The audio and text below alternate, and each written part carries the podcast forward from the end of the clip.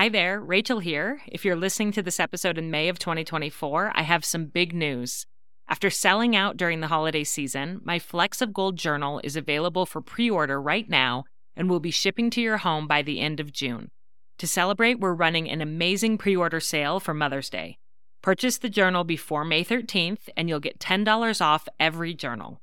This is our best price of the year, even better than Black Friday, so it's the perfect time to stock up for gifts for family and friends. This three year journal helps mothers to notice, savor, and write down the fleeting golden moments that they experience with their children each day. So go to 3and30podcast.com slash flecks of gold to reserve your copy and you'll also see our brand new cover colors, as well as our new cover option, which is a wipeable vegan leather. So again, go to 3and30podcast.com slash flecks of gold to pre-order your journal, and from now until Mother's Day 2024, they'll be marked down by $10 each. I can't wait for you to experience the magic of this beautiful gratitude journal for mothers. You're listening to 3 and 30 Takeaways for Moms, and before we get started with today's bonus episode, I want to remind you about a special resource that I put together for you in honor of Valentine's Day month. It's a playlist of all of the episodes from 3 and 30 from the past six and a half years about marriage and romantic relationships. When you sign up, this will be delivered to you as a private podcast feed, so you can listen right in your podcast app without having to scroll back through hundreds of episodes to find the one you're looking for. You'll hear episode topics ranging from how to accept when your partner doesn't speak your love language, to healing after betrayal in your marriage, to three daily rituals of connection for a lifetime of love. Go to 3and30podcast.com slash playlist to get signed up for this archive of relationship wisdom.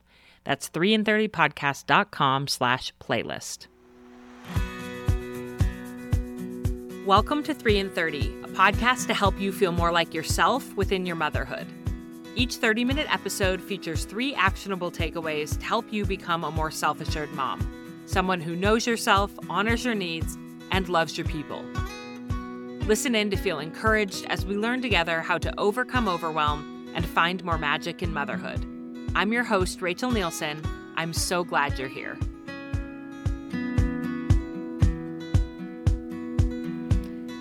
Hello, friends. I'm here with a little Thursday bonus episode today. I have been doing these more often because sometimes I just have more I want to say to you and share with you than I can fit into our 30 minute Monday episodes. So make sure you're subscribed and following the show so you'll get a notification when one of these little extras pops up on a Thursday. So, in Monday's episode, we talked with therapist Eli Harwood about how to be a safe place for your sweetheart. And one of her takeaways was that it's important to light up about the things that our partners light up about. She gave the example of her husband's fascination with AI and how she doesn't really get it, but she loves that he loves it, so she delights in his delight. When our family members are different from us in ways that feel harmless or even endearing, it's fairly easy to light up with them and for them, but sometimes their differences don't feel very lovable to us, and their interests might even feel scary or threatening for us. And that's what this bonus episode is about. After we were done recording the main episode, I asked Eli a follow up question about that takeaway, and I loved her response so much that I decided to air it here as a little clip. So here it is for you. And one question I wanted to ask what do you do if one of your spouse's interests is like triggering for you. The world is just very divided. Absolutely. Yes. It's polarized. Yeah. Let's say you have a partner that like has different political beliefs than you. Uh-huh. And they are very interested in reading about their political views, mm-hmm. or they've had a shift in religious belief, and mm-hmm. they're very mm-hmm. interested in reading or learning about that. And that's the thing that they want to share with you. But mm-hmm. you are not there yet and you right. are feeling anxious about your own religious beliefs or about the fact that your political views now vary when you thought they were the same before and now they've shifted mm-hmm. and so their interests bring up feelings for you that make you want to avoid hearing about their interests like what do you do mm-hmm. with that mm-hmm. mm-hmm. yes well, a couple of things. One, I would say I want to just give like kindness all over everybody in the world right now for how deeply we are being polarized. To believe that there are like two teams on every topic, mm. it's not true. The world is so complex and there are endless perspectives on everything that we're going through. So I just want to honor that we're in a period of time that's sort of strange. I mean, particularly in the US. I don't know how this is playing out in every place globally, but here, I mean, it's real. It's like every topic is which team are you on? Mm. And so if you're feeling a certain pull and your partner is in that other direction, my first point to both of you is don't get trapped in the myth that there are two teams. Mm-hmm there's endless complexity. And so come to each other and say, hey, how can we have this conversation in a way where it doesn't feel like we're we're we're both defending another side. Let's just like sit. Can you share with me what it is about this that's meaningful for you? How mm. does this affect your sense of self or your sense of safety in the world? Like if you were to lose this perspective, what would you feel? Like what would what would the loss be? So, like, I'm going to go very particular. Let's say both of you start out with the same religion, okay? Mm-hmm. And you have the same tenets because maybe you were raised in a religion where you really have like a clear, like, I don't know, statement of beliefs, right? Mm-hmm. And so you have you share all that, and that's really quite lovely because it makes you feel a sense of belonging together. But then over time, one of you, as a result of circumstances or just growth or complexity in life, begins to question some of those tenets Mm-hmm. Okay? That's going to be uncomfortable. That's a growth moment for both of you. And I would want for the person who's questioning to be really clear with the person who's not questioning yet that this is not me questioning you or us. Mm-hmm. This is me questioning some of the things that I have always assumed to be true. And if you are scared by my questioning or you're worried that it means I'm going to move away from you, please say something to me because mm-hmm. I adore you. And I don't adore you because you believe these 12 things.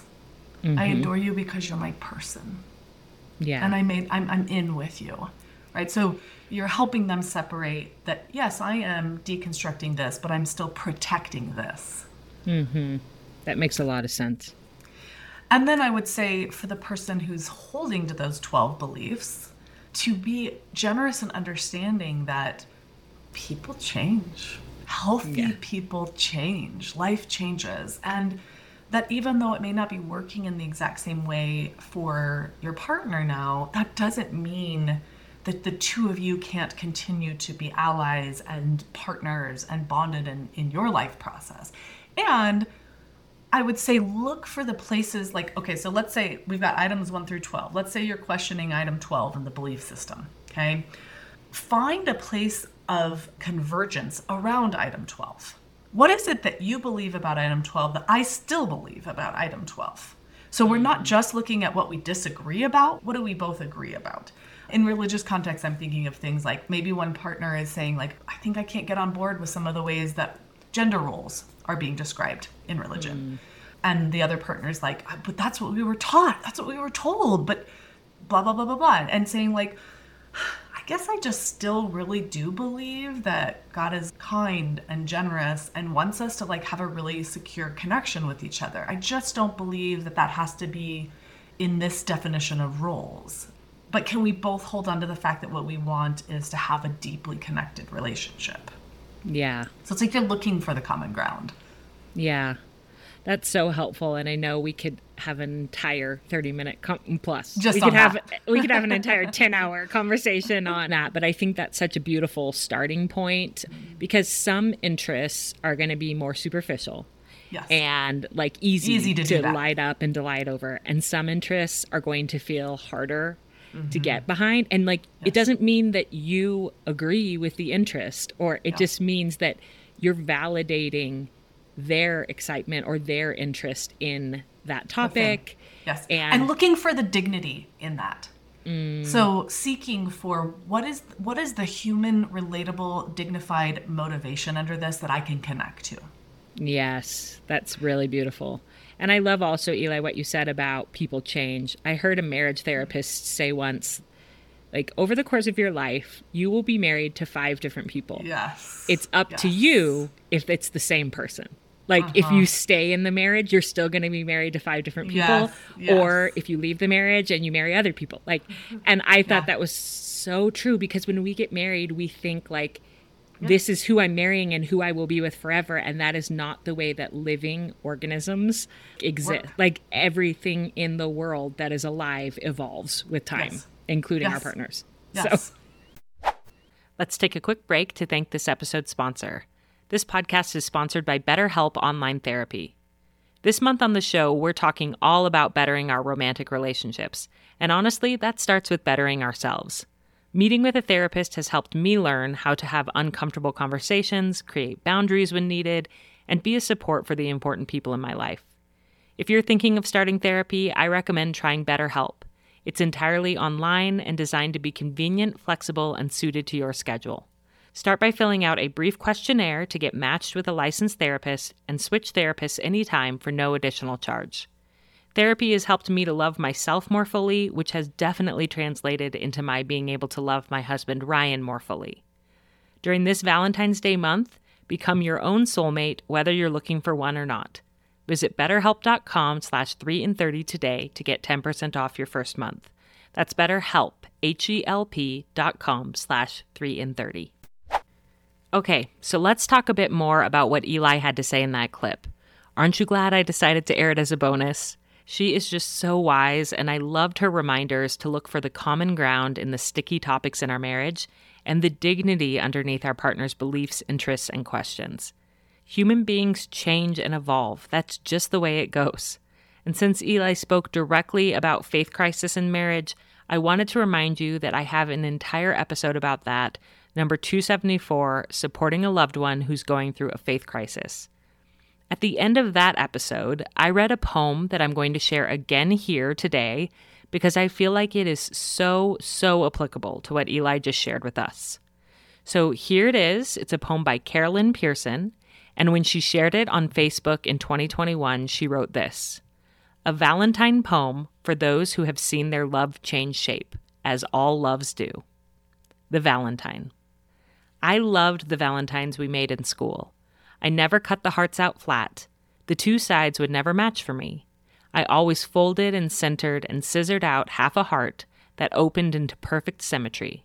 So they never had a side that was fat and a side that was skinny. I loved them for that. It felt sort of nice and tidy that way. The day we saw the shape of our being one, as if it had opened from some good design that made two matching halves, yours and mine. But I find we don't stay put like paper. We're not comfortable with glue. Your edges have shifted, stretched, and mine have too, but not to a pattern. If we folded our halves up today, they would not fit. Occasionally, I itch for the scissors, I will admit. Ah, well, I will put away childish things, cut them off like braids. We are no Valentine, you and I. We are something so alive, so moving, so growing, I cannot yet put a name to the shape. I only know it goes on and on and on, pressing toward whatever border there may somewhere be. Your center and mine are one, and between the halves there is flow. That is much. I will let the edges go. My friends, as you're working to understand the shape of your love and your relationships, I hope this February series of podcast episodes with some of my favorite therapists will help you. And I also hope you'll subscribe to my relationships playlist where you'll see that episode about supporting a loved one through a faith crisis and many, many others. You can go to 3in30podcast.com slash playlist to sign up for that private podcast. And we'll be back with our regularly scheduled episode on Monday. Until then, I'm rooting for you.